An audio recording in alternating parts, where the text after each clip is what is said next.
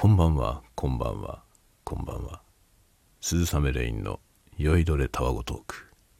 第714回ですね。第714回深夜の小声雑談コーナーでございます。えー、今は月曜日の夜、夜中、えー0時18分ということで、まあ、火曜日になったところですね。7月4日になったところ、18分経過という感じでございます。さあ、もう寝るよ。もう寝るけど、まあ一言喋って寝ようかなっていうことで。ちょっとね、ここに残っていたペットボトルのコーヒーがあるんで、これをちょっと飲んで寝ようかな。極めて雑な、えー音の取り方でございますね。今日はですね、もう寝る前でもう適当に撮って寝ようかなって感じなんで、えーまた M3 を使っております。Zoom の M3 マイクトラック。この間、これをね、入手して、最初に、あの、スタイフ使ってね、録音してみようってことで、酔いどれタワゴトーク撮りましたけれども、M3 の最初のテストですね。やりましたけど、あの時に、まあね、このタワゴトークで使うことはもうないかなみたいなことを言ってましたが、早速使っております。まあこれね、手軽でいいわ。手軽でいいので、これをね、たまに使っていくことになるかなと思いますね。で、今日は90度ステレオ、ステレオの90度レンジのやつに設定しております。多分これはね、モノラルの方がいいだろうけどってことも前に話したような気がしますけど、多分こういうポッドキャスト用途であれば、ステレオじゃなくて、モノラルで撮った方がいいし、周りの多分ノイズとかも入りにくいんじゃないかなと思いますね。ですが、えーこういう感じで使っております。でね、今日はですね、まあ、何の話しようかなと思ってたんですけど、あのね、機材チャンネル、YouTube のね、機材チャンネルやろうと思ってるんですけど、いざね、やろうと思ったら、いろいろ準備しなきゃいけないことがあって、大変ですね。ASMR はね、割と、なんだろう、見切り発車で始めたんですけど、見切り発車で始めても結構なんとかなったんですけど、ちょっとね、機材チャンネルやろうと思ったら、いろいろ考えなきゃいけないことがあって、簡単じゃないなっていう感じがしましたね。まあ、ASMR 界隈はね、あの、一番なんて言うんですかね、あの、ルーズでも許容される世界な気がしますね。いろいろな動画を見ていて思うんですけど、まあ、ASMR リラクゼーションなので、まあ、すごいね、すごい作り込んで、極上の音を届けてる人もいるわけですけど、そういう方向性だけじゃないところが面白いところですよね。で、本当にね、なんか iPhone で撮影してるみたいなね、その撮影環境とかも特に何もケアしてなくてっていう感じのでもすごい人気あるチャンネルとかもあるんですよね。っていう感じなんで割と敷居が低いんじゃないかなと思います。入り入る YouTube にね、えーあの動画を公開しようと思った時に、まあ、一番入りやすいジャンルなんじゃないかなっていう気がしましたね。ゲーム配信とかもすごい入り口としてねそのやる人多いんですけどゲーム配信やろうと思ったら結構いろいろさ考えなきゃいけないこともあるしそのノウハウも必要ですよね。ゲームキャプチャーしてナレーションを入れてみたいなことのノウハウがねないと、まあ、iPhone1 台で作るってわけにはいかないじゃない。それを考えるとね ASMR っていうのはすごく入りやすいジャンルだったんじゃないかなっていう気がしてます今になって。だから機材レビューのチャンネルやろうと思ったらもうまず撮影場所をどうすんのか ASMR と同じところでいいのかっていう問題からあってじゃあじゃないとすればどういうふうにすればいいかとかね。あとチャンネルとしてちゃんとコンテンツとして成り立たせるためには、まあ、ジングルがあったりとかタイトルコールがあったりとかするわけじゃないそういうことをね用意しないといけないっていうのを考えるとなかなか思い立ってすぐ始めるわけにいかないねっていうところがね多分ごく当たり前なんですよねごく当たり前のことなんだけど、ASMR ですごい適当に始めたので、なんかね、なるほどって思ってます。意外とそんなにルーズな感じでできねえなっていうところを今考えてて。で、まあ、機材レビューにしても、本当にノープランで喋るわけにはいかなきゃなっていうところですよね。話の組み立てとかも考えなきゃいけないし、今までね、あんまりそういう風にやってなかったんで、あの、機材紹介を ASMR でやってるやつ ASMR チャンネルに出してるんですけど、あれ言ってもね、ASMR なんで、まああれのね機材、機材紹介がとても好きだって言ってくれた人が海外の方いたいらっしゃるんですけど、あれノープランだからね、ノープランで喋ってるだけなんで、結局ね、なんかちゃんと準備してコンテンツを作るっていうことをあまりやってきてないので、どうしようって感じですね それをちゃんとやんなきゃいけないな。だからチャンネルのヘッダーとかさ、アイコンとかね、そういうものも、なんかやりながら作ってたんですよね、前のチャンネルは。なんですけど、なんかちゃんとね、やろうと思ったら、最初から用意した方がいいよなっていうところですよね。で、ASMR チャンネルイラストでやってるから、じゃあ、こっちのチャンネルはね、もう写真でやろうかなって思ってて、まあ海外のね、僕が見てるその機材チャンネルの人たちみんな写真、自分の顔写真のやつとかだったりするんで、そういう風にしようかなと今考えてるとこです。それもね、用意しなきゃいけない。写真素材もさ、撮らなきゃいけないでしょ？で、ライティングとかもあんのよね。ライティングとかも、僕は ASMR 用にライティングしてたから、今まで。その、そうじゃないチャンネルを撮影しようと思ったら、ライトも足りないんだよね。参ったなと思って。すごいウォームな感じになっちゃうからさ、リラクゼーションの撮影しか今までやってきてないから、リラクゼーション用のライティングしかないのよね。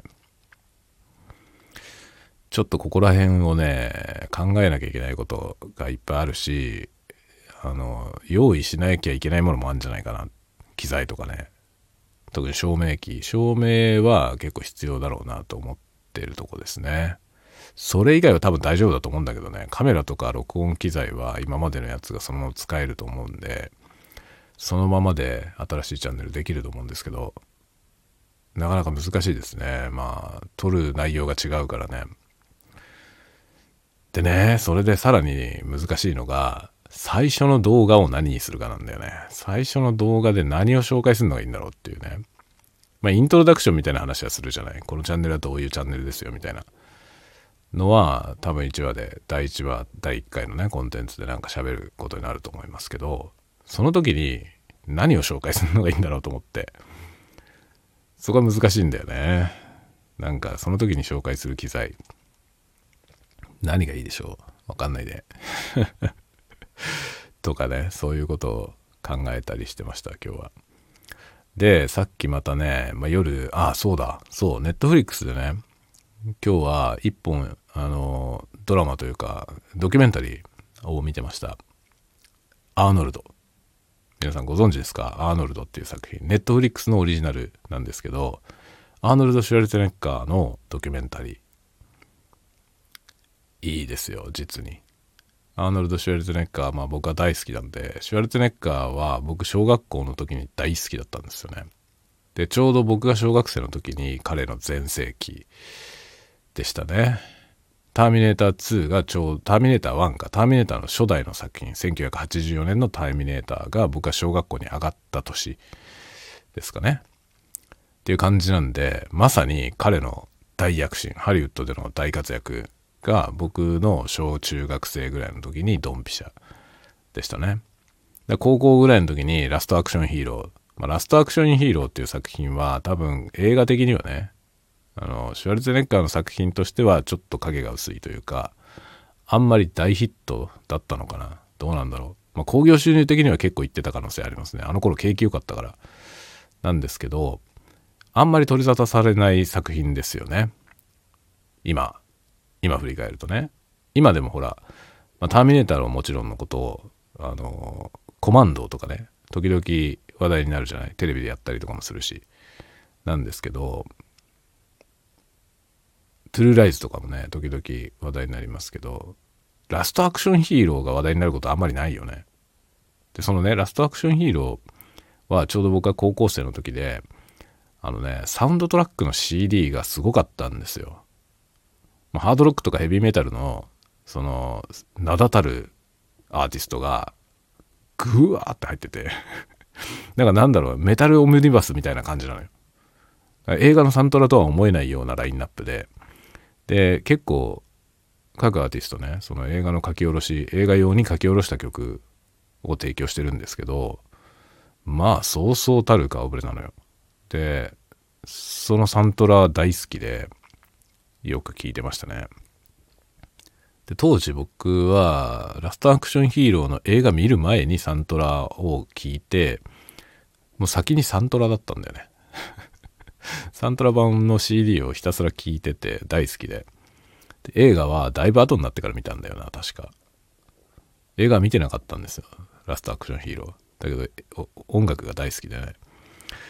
まあそういうシュワルツネッカーの、あの、ドキュメンタリーの番組なんですよ。あの人いくつ？もう70代だと思いますけど、かなりお年を召しましたね。さすがにもうだいぶ年取ったなっていう感じなんですけど、その現在のシュワルツネッカーが出てきて、で、彼のまあ電気みたいな話なんですよ。でね、僕は今日ね、そのネットフリックスに会って、で、再生時間が1時間ぐらいだったから、ああ、ちょうどいいやと思って、1時間ぐらいこれ見て、で、その後ゲームしようかなと思って、まずそれを見たの。そしたらね、これはパート1だったのね。パート1で、映画に出始める前の部分。まあ彼はボディービルダーだったんですよね、映画に出る前。で、ボディービルダーとしてすごいんですよ。もう歴史的な、歴史的な成績を残してんじゃないかな。あの、もう軒並みそのね、世界の名だたるボディービルダーのコンテストを総なめにしてるんですよね。ものすごい伝説の人だと思うけど。ただその後のさ、その映画俳優としての伝説の方がでかすぎて、その彼がボディービルダーとして多分レジェンド的な存在だと思うんだけど、そっちの方は多分ボディービルをやってる人以外はあんまりもう、なんだろう、知らないというかね、興味がない人のが多いと思うんですけど、そこの部分をしっかりじっくりパート1で描いていましたね。ボディービルダーとしての輝かしい、その、足跡を今日はね、見ました。で、まあ、パート2、俳優編っていう風になったんで、まあ、見たいと思ったけど、一旦止めました。で、これはまた後日見ようと思いますね。で、これをね、見てたんだけど、す、すごい良かったですね。あの、なんていうのかな。やっぱりね、成功者だからね、彼も。その成功者の言ってることっていうのは、あの、なんて言うんだろう。話8割ぐらいで聞いた方がよくて真似できるもんじゃないんですよね普通の人に。でやっぱりね彼もすごいぶっ飛んだことを言っていてやっぱりねその自分のその勝利をね確信する瞬間っていうのがあったみたいでその時にそのねもうそれは夢ではないみたいなこと言ってましたね。それはもう夢ではなくてもうもっとリアルなビジョンとして頭の中に見えたんだということを言ってました。その喝采を浴びてる自分の姿がありありと想像できてって言ってたね。そう、まあね、そういうふうに言うんだよね。割とその成功者の人たちはね。その勝つことを確信する瞬間があるということをね、言うのよ。100%できる。で、シュワルツネッカーもそのねそのビジョンを持てば100%できるって言ってました。そう。だからねそのねそのビジョンを持つことがね非凡なことなんだよ。非凡なことなの。だからそれねそうそうすれば君にもできるみたいなこと言うんだけど違うんだよっていうね。それはもう本当にギフテッドなことなんだよって僕は思ってるけど。そう。ねそういうこと言ってましたよ。やっぱりねうん。まあそういう次元の人だよな。って思いましたね。やっぱりね、その、で、周りの人のね、周囲の人たちの、そのコメントみたいなのももちろんたくさん入ってるわけですけど、その証言というか当時を知ってる人たちがね、やっぱ彼は全然違ったということを言いますね。オーラが違うよね、やっぱりね。結構いろんな人たちがね、そのカリスマっていうことを言ってましたね。そういう人っているんだよね。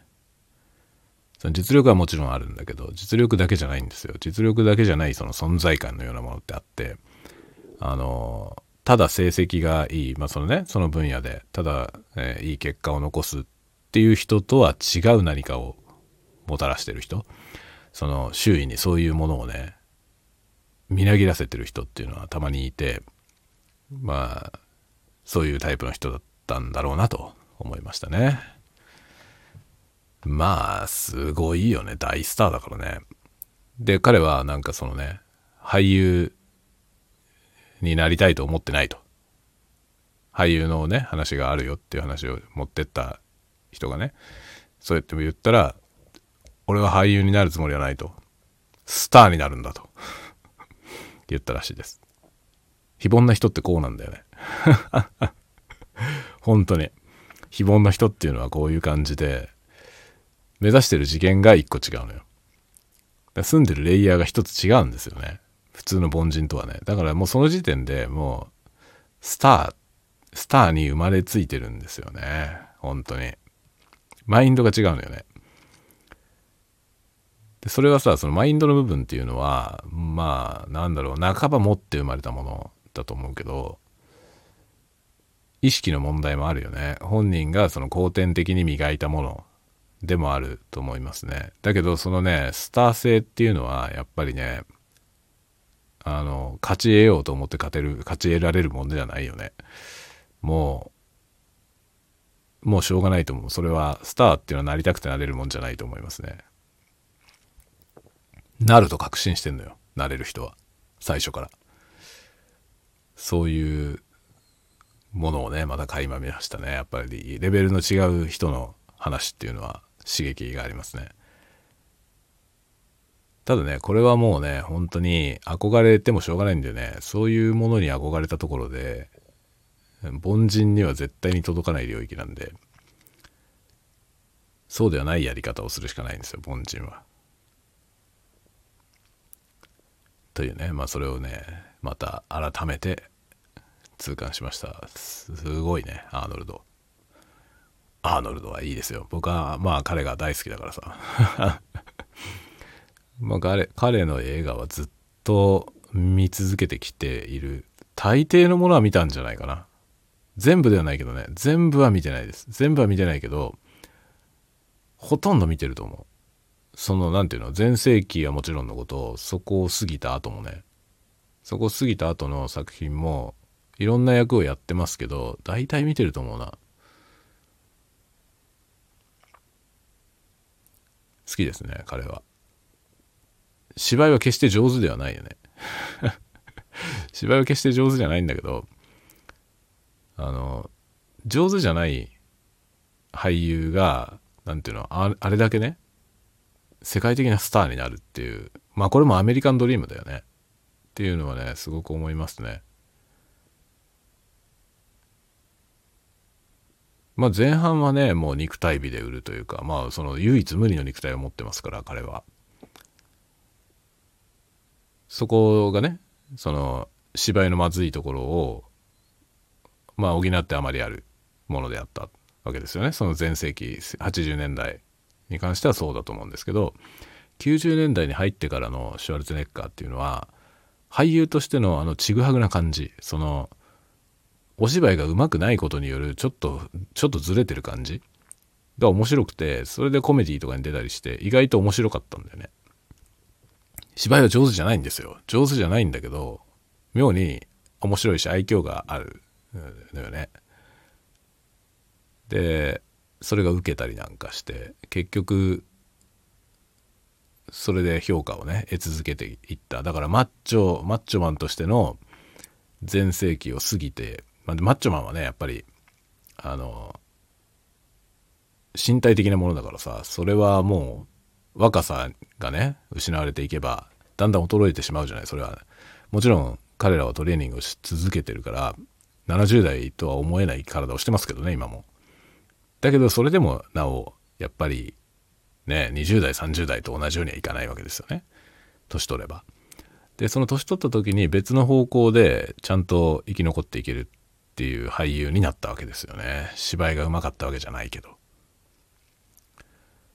で、その後はね、なんか政治家になったりとかもいろんなことして、っていうね、今はなんか悠々自適な引退生活を 送ってるみたいですけど、時々なんか友情出演的に映画に出たりなんかしてますけどね。もう熟年っていう感じで貫禄のあるスタイルですね。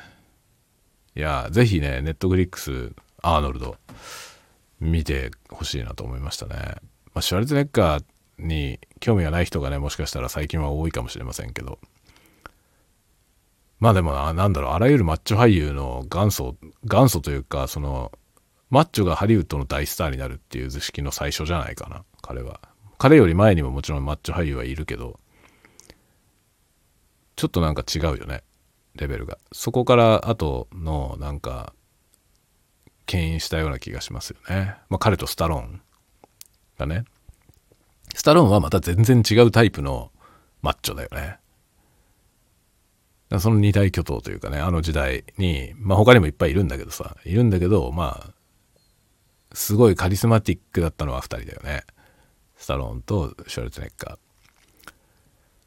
ー。で、その後のね、フォロワーたち、マッチョ俳優たち、まあ、大体エクスペンダブルズエクスペンダブルズってあの、スタローンが作ってる映画ありますけど、あれに大体出てますけどね、その時代の、あの、すごい人たち、マッチョな俳優たちはみんなあれに出てますけど、で、そういう人たちがいての、まあ今、ドウェイン・ジョンソンとか、ああいうところに繋がっていく、その系譜だと思いますね。偉大だよね、やっぱ、アーノルド・シュワルツネッカーは。で、そのアーノルド・シュワルツネッカーのお話を今日は見ていました。で、その後ね、今、またスマブラの練習をしてました。もうね、すげえストイックな領域に入って、すべてのキャラクターに対して戦うということを今やってます 順番に左の上から順番に勝てるまでやんのそそいつらのねそのコンピューターにそのキャラクターをやらせてまず勝てるまでやる勝てるまでやってで負けが込む場合ねあの一発で勝った場合はすぐ次のキャラクターに行くんですけど一回負けたらまあ2回勝つまでやる って感じですねまあ2、回も3回も負けるケースもあんのよ。苦手なキャラクター。2回も3回も負けるやつは3、3回ぐらい続けて勝てるようになるまでひたすらやるというね。そういう感じで今やってます。まだ5体目です。まだ5体目。5体目ですよね。始めました、そういうことをね。一人ずつ、端から一人ずつ倒していくという。っていうのもね、見たことないキャラクター、見たことないキャラクターはまあ多分だいぶいない、いないというかほとんど見たことあると思うけど、見たことない技はまだあるのよ。なので結局ね、それを急に出されるともう対処がわかんないからさ、まあとにかく全てのキャラクターの全ての技を見たいと思って、で、難易度を結構上げた状態で、まず全部のキャラクターと戦おうと。一個ずつ順番に。っていうのをね、始めました。全部に勝てるようにならなきゃダメだと。ストイックなやり方をしておりますね。ていうかこのゲームはさ、どうやって練習すればいいんだ？これ、どうしたら上手になるんだろう？本当にね、なんかね、あまりにも難しくて、難しいよ、本当全然勝てないからね。めちゃめちゃ大変です。で、勝てたとしても、結局、コンスタントに勝ち続けられないんだよ。だから今勝率でね、直近50、50戦分の勝率が65%ぐらいだよ。65%ってさ、約半分だよ。半分ちょっとだよ。半分ちょっとってことは2回に1回ぐらい負けるってことなんだよね。負けすぎじゃない？もうコンピューター相手にこれしか勝てないんじゃさ、もうどうすりゃいいんだよって感じなんだよね。本当に。これどうやって練習すればいいんだろう、これ。なんかさ、その、上手い人たちはね、コンピューターといくらやっても上手にならないよ、みたいな。オンラインでね、その人とやんないと上手になんないよ、みたいなこと言ってんだけど、そもそも人と戦ったって勝てないんだよ、全然。勝てるはずがないよね。コンピューターにも勝てないのに。じゃあどうやって練習すればいいんだ？ほんとさ、始めたばっかりの人はどうやって練習すればいいんだろう、このが、このゲームは。だからその、なんていうの、ストリートファイターはさ、ストーリーモードみたいなやつがあるから、そのストーリーモードみたいなやつをひたすらやってて、だんだん上手になるわけだよね。で、結局、ストーリーモードで、別に練習したっていう意識はないけど、クリアできる、あれクリアって一応あるからさ、クリアがあったりエンディングが流れたりするから、それをやるんですよね。それをひたすらやってたのよ、最初。だから、対戦ってなった時に、そこそこ戦えたんですよね。だけど、スマッシュブラザーズにはそういうのがないんだよ。なんかその、ひたすら戦うモード、ストーリーとかがなくて、ひたすら戦うモードか、なんか、その、延々、すごろくみたいなやつを進んでいくゲーム。かなんかあるけど、すごろくみたいなやつを進んでいくゲームは対人戦とあまりにも内容が違いすぎて、それをいくらやったところで上手にはならないって感じなんだよね。本当に。なんか全然違う内容のゲームなんですよ。本当に。だかいろんなタイプのゲームが遊べるっていう意味で面白いソフトではあるんですけど、結局だから楽しみ方がいく通りもあるっていうことはさ、上達する方法もいく通りもあるんだよね。でも、そのオンラインバトルみたいなやつでやってるのってその中のごく限られたゲームなんですよね。そのルールも特殊だし、その一点に特化してみんなやってる感じなんですよ。でそこの部分にでちゃんとそれを腕を磨かないととにかく全く戦えないんだよね。話にならないんですよ。どうすればいいんだろうこれは。どうやったら練習できるんだろうね。マジでどうしようもないな。本当に。やっぱりさ、その5年も前に発売されてるソフトだから、先月始めた僕みたいな人はいないのよね。もう5年やってる人がすごい大量にいいるようなところだから、その、そういうところにいきなり入ってってもさ、何にもできないんですよ。手も足も出ない。だから、新しく初心者で始める人はどうすればいいのかな。本当にね。そういう場所がないんだよね。そんな初心者はもういないからさ。こういう系統のゲームっていうのはいろいろあるけど、意外と寿命が短いよね。ゲームとしての。特になんかもう、新しいのが出ちゃうと前の方はもう死ぬじゃない。コンテンツとしてね。新しい方にみんな行っちゃうから。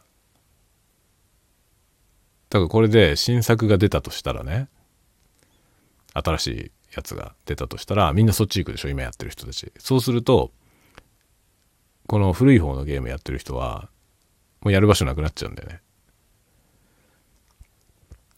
なんかそういう世界だなって思いますね。だから、まあ、スマッシュブラザーズは、でもそれにしては長く続いてる方だよね。発売から5年経ってるってことを考えると、5年経っててもまだまだユーザーがいるからね。まあそのユーザーがみんな熟練しちゃってるから、新規参入は異様にハードルが高いけど、でも一応まだね、あのオンラインに人がたくさんいるんで、そのかそってるよりはずっといいと思いますね。かそってるよりはずっといいけど、新規の人は入れないね。あまりにもレベル高くて。で、変な、なんかさ、チームバトルみたいなやつにマッチングしちゃうと迷惑をかけるからね。その僕が入ったチームは負けるからさ。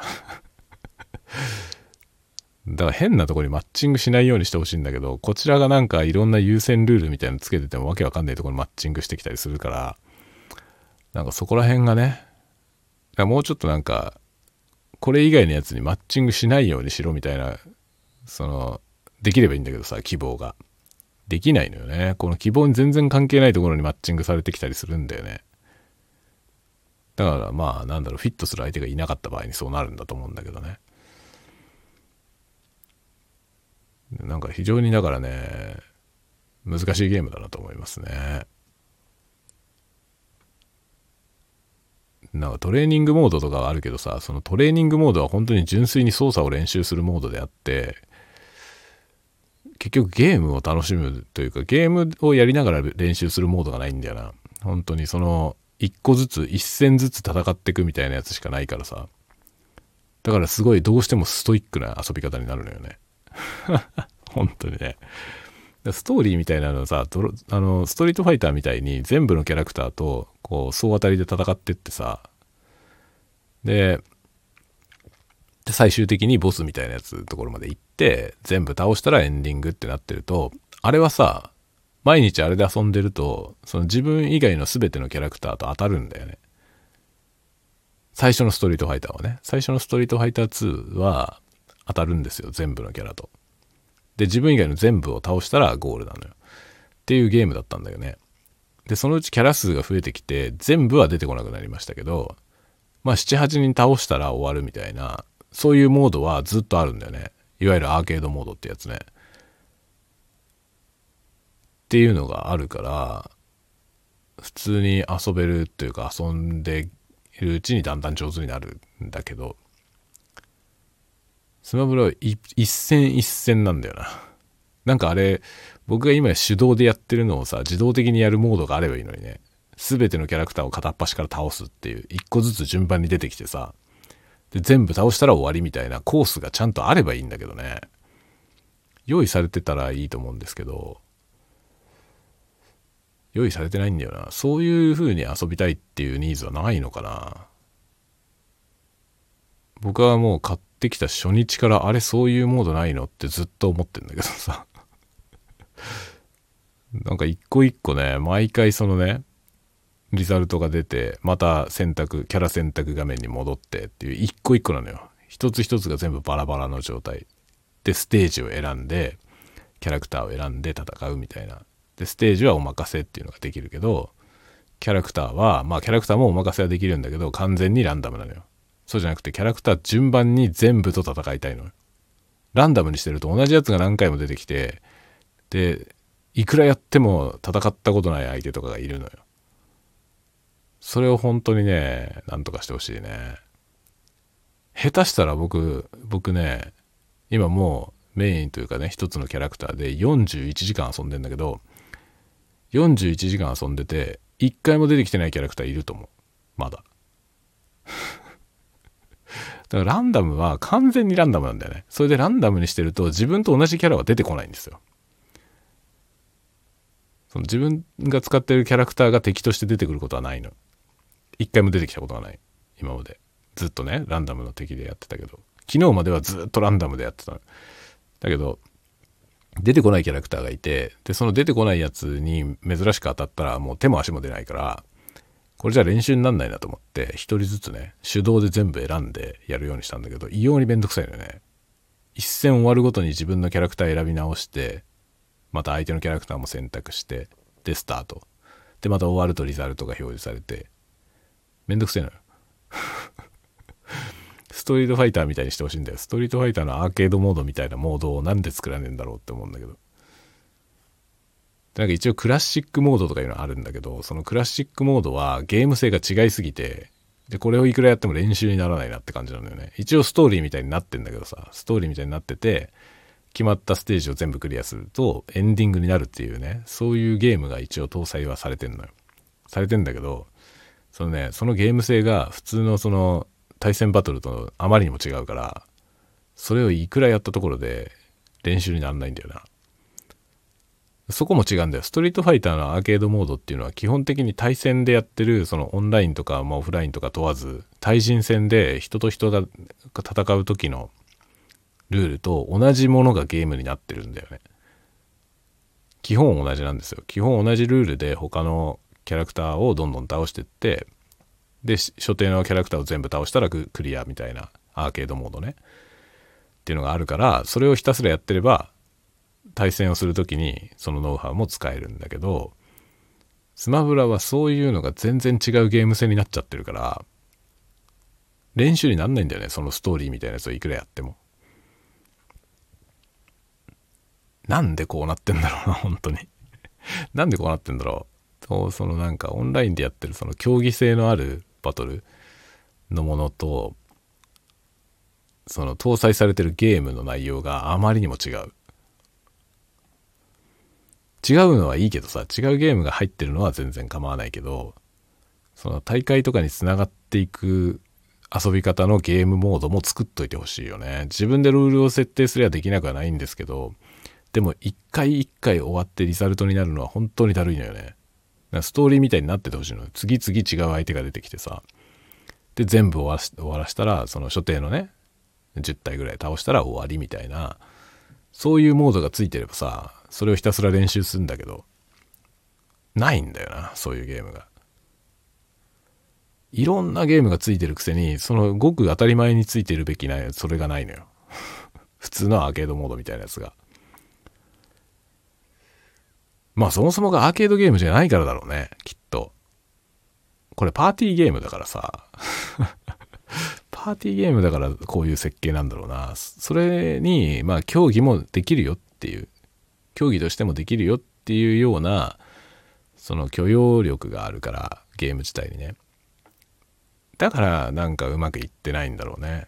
ゲームバランス的にもさ、結局そのパーティーゲームとしての要素を残した状態のまま、対戦格闘ゲーム風になってるから、なんかそこにいろいろななんか不幸が あるような気がする。すごいいろんなズレがそこにある。だから、スポーツとしてやる、e スポーツとしてね、やる競技用の種目として考えた場合に、やっぱりストリートファイターの方がはるかにいいと思いますね。その競技性という意味ではね。どっちが優れてるゲームっていうことを言ってるわけじゃなくて、優れてるゲームって意味で言えば、スマブラは相当優れたゲームだと思いますね。いろんな遊び方ができるから。ただし、それによってスポーツとしてやるにはちょっとバランスがおかしいんだよな。でも十分成立してますけどね。e スポーツでね。スマブラスペシャルは、ちゃんとスポーツとして成立してるゲームだと思いますけど。でもそれに特化したゲームではないね。というかどうやって練習すればいいかがわからない。そのアーケードモードみたいなやつを本当につけてほしいね。でももうこのソフトはアップデートされないからね、今後。だから何かが追加されることはないんですよ。すでに出たものでもう終了ってなってるから。ねえ。アーケードモードをつけてほしいよ。次回作があるならぜひつけてほしいね。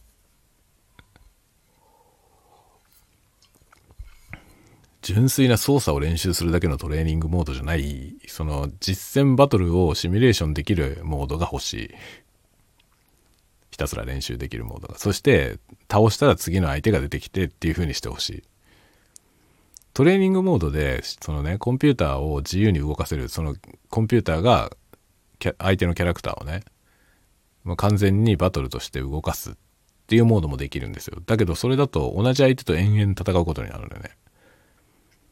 そうじゃないんだよな、やりたいことは。そうじゃなくて、普通のルールで戦って、勝ったら、次のやつが出てきてほしいんだよ。ないんだよ、そういうモードが。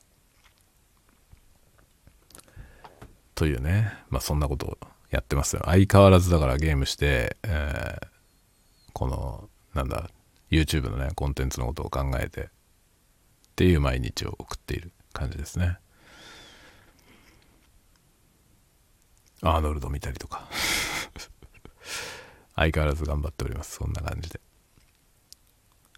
まあ遊んでばっかりいるように見えると思うけどね。周りから見たら。多くの人は多分そういう風にしか見えないと思うけど。僕はいろんな他のことを我慢してゲームやってるから。本当にねこれはね冗談じゃなくて本当なのよ。あまりにも悔しくてこの何もできない状態が。全然上達しないこの状態があまりにも悔しくて、もはやね、引くに引けない状態になっちゃったんだよね。だから、今ね、僕はこのスマブラをずっと毎日やってますけど、この楽しいからやってるわけじゃないのよ、も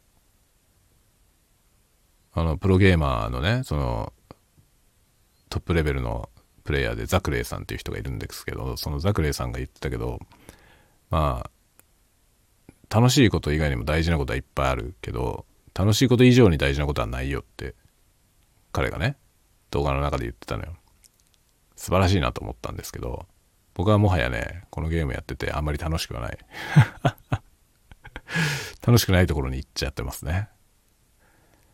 楽しいことより大事なことはないとスーパープレイヤーは言っていたけど僕はスーパープレイヤーじゃないしまあ全然そこまでいけるはずはないんでね。そこまで行きたいと思ってるわけじゃないんだよ。そうじゃなくて、まともに戦いたいだけなんだけど、それをやるのにもはや、楽しんでやってるレベルでは、上手にならないから、ストイックにやり始めました。もう本当に修行。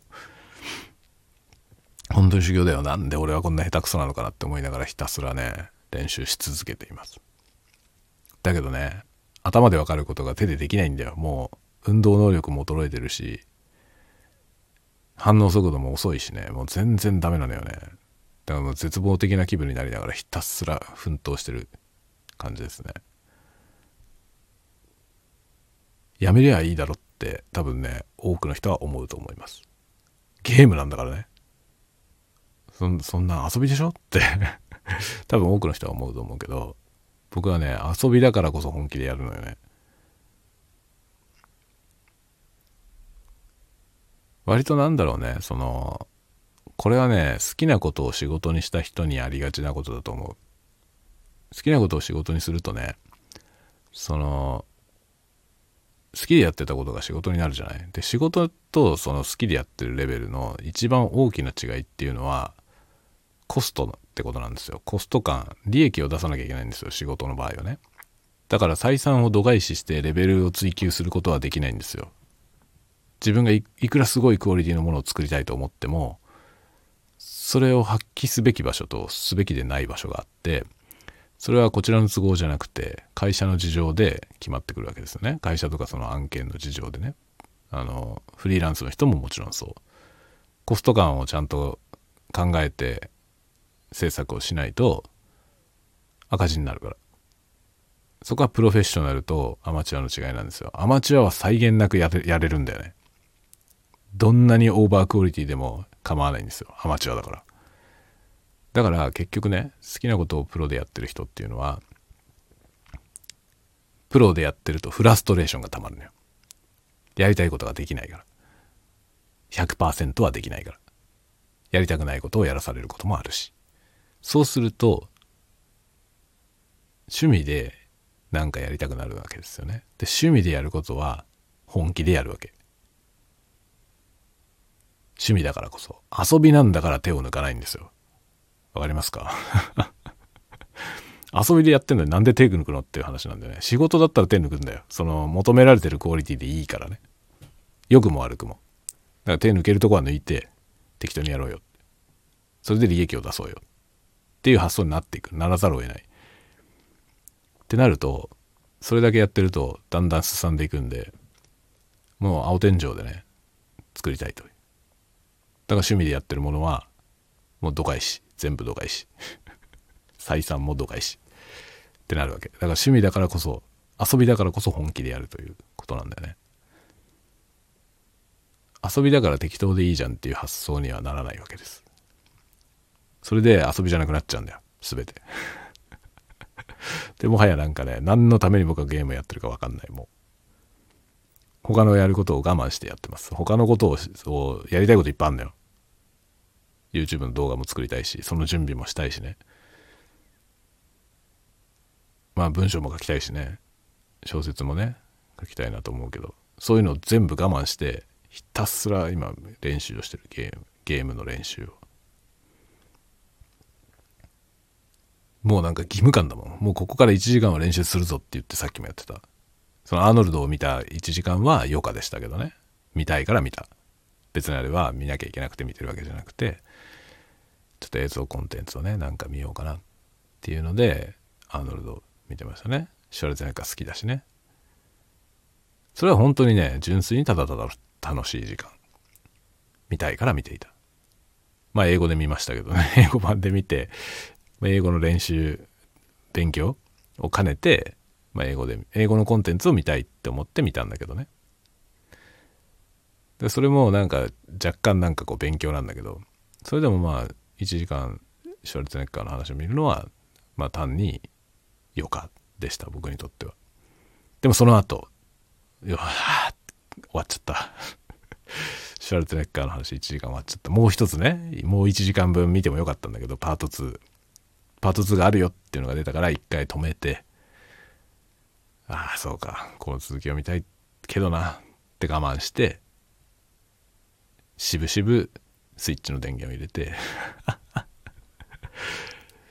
ため息をつきながらスマブラをやるという。ひたすら練習。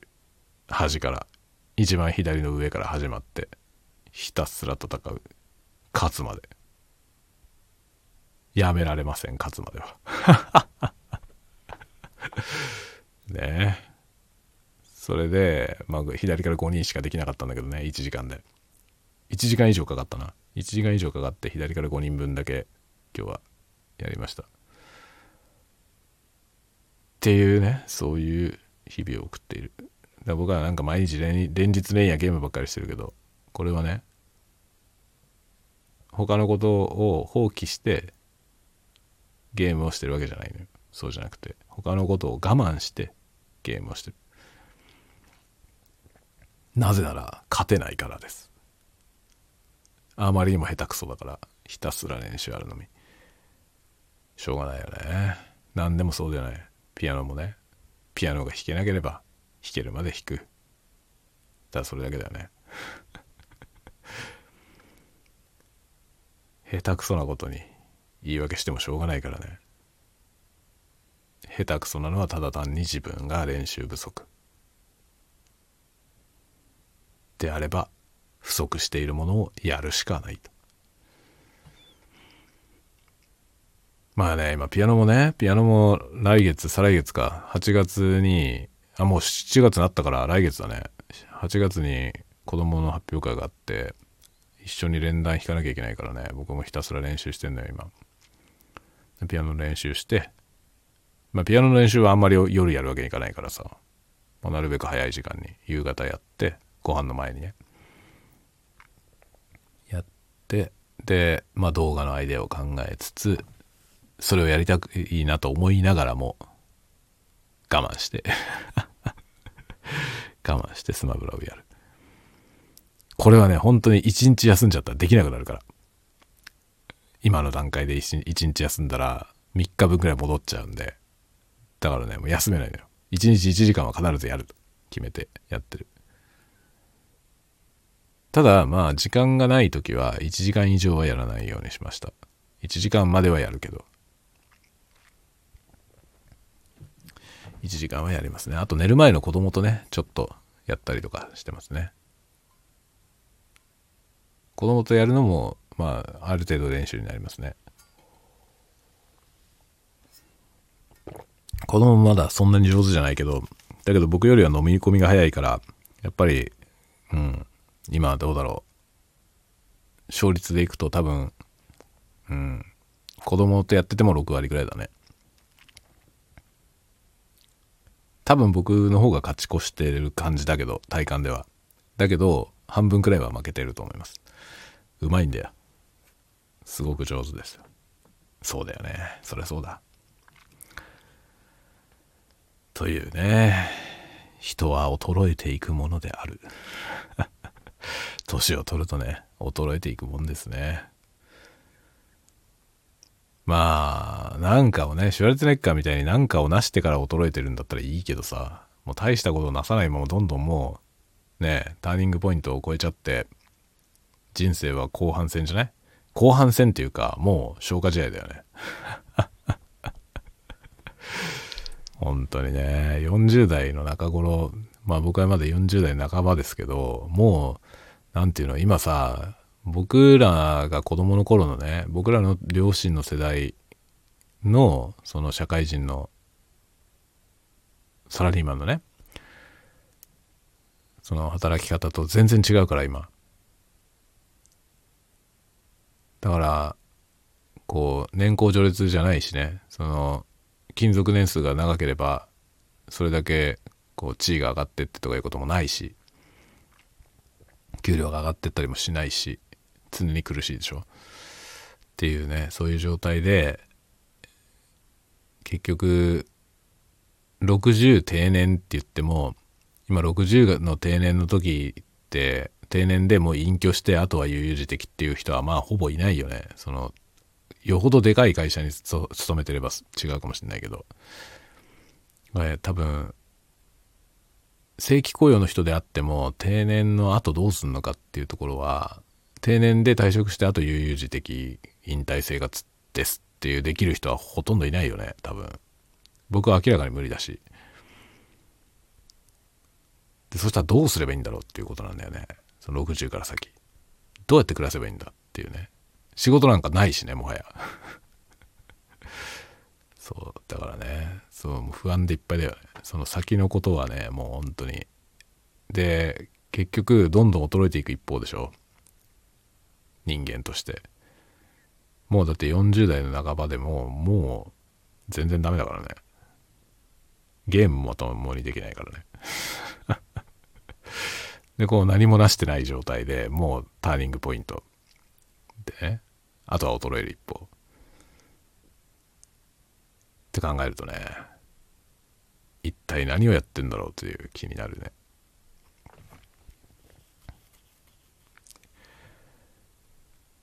まあ人生っていうのはハードモードだよね。いつも。そういう話よく聞くけどさ本当にそうだなと 思うよね。どこまで行っても楽にならないしそのどこまで行っても達成がないよね。達成がないし、まあ、達成がないのは達成してないからだね。何、何一つ達成してないから多分こういう感じなんだろうと思うけど。ちゃんと何が、何事かを成した人は、まあ、こういう心境じゃないんだと思うけどね。なかなかね、本当に40何本もなって、ろくなことがないと。ろくなことができない。本当にね。それで、悶々としながらね、ま、日々、頑張っているけど。まあ、頑張っているっていう状態が良くないよね。頑張ってる時点で何かが間違ってんだよな。日々一生懸命ね、いろんなことやってるけど、一生懸命なんかをしないといけない状態ってなんか間違ってると思うね。その自分の、なんていうのかな、フィットした場所にいないっていうことじゃないかなっていう気がするね。でそういうことを思ってる人はいっぱいいるんだよね。その自分が今いる場所は自分に適した場所ではないというふうに感じている人はいっぱいいるんだけどではどこが適しているのか分かる人はほとんどいないしましてやその場所に移動できる人はもう本当にごく一人しかいないと思いますね。その自分に本当に適した場所を見つけられるかどうかっていうのは本当にね運の要素も大きいしここじゃないかって思った時にそこに向かっていけるっていうのは大いになんかいろんなものがね運とかいろんなものが味方しないとできないと思うね。本当に大変だよ。で多くは本当にねその具体的な目的地が見えないからこう言い訳みたいなことを言い続けることになるんだよね。ここではないどこかを目指して目指し続けることになるし永遠に見つからないんだよ。永遠に見つからないし永遠に言い訳をすることになってしまうんだよね。大変ですね。なんでこんなに大変なんだろうね。人生はなんでこんなに大変なんだろうね。まあ、老いるからだよね。老い、老いることによって、できることができなくなっていく。まあ、できないことがどんどん増えるっていうことがね、すごく大きいですね。経験によってできるようになることっていうのもあるんだけど、経験によってできるようになることよりも、老化することによってできなくなることの方がはるかに多いよ。はるかに多いし、はるかに価値のあることが多いね。できなくなっていくものの方が価値があるんだよね。そして老いることによって獲得できるものもたくさんある。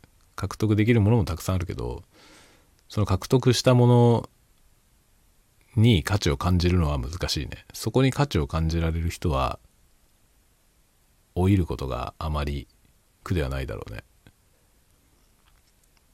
という気はする。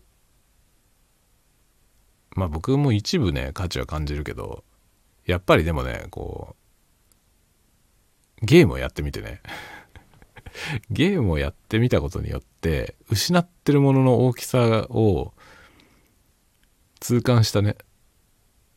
だゲームをしてなければあまり気になってなかったんですよ。老化することは。対して僕は苦じゃなかった。老眼でねいろんなものが見えなくなってきたけどその老眼で何も見えないことは逆に自分の強みになるというかね。世界がぼやけて見えるからさ。そうするとその抽象を捉えるのにはむしろ好都合なんだよね。っていうくらいに思ってたんですけどでもフィジカルの劣化があまりにもひどすぎて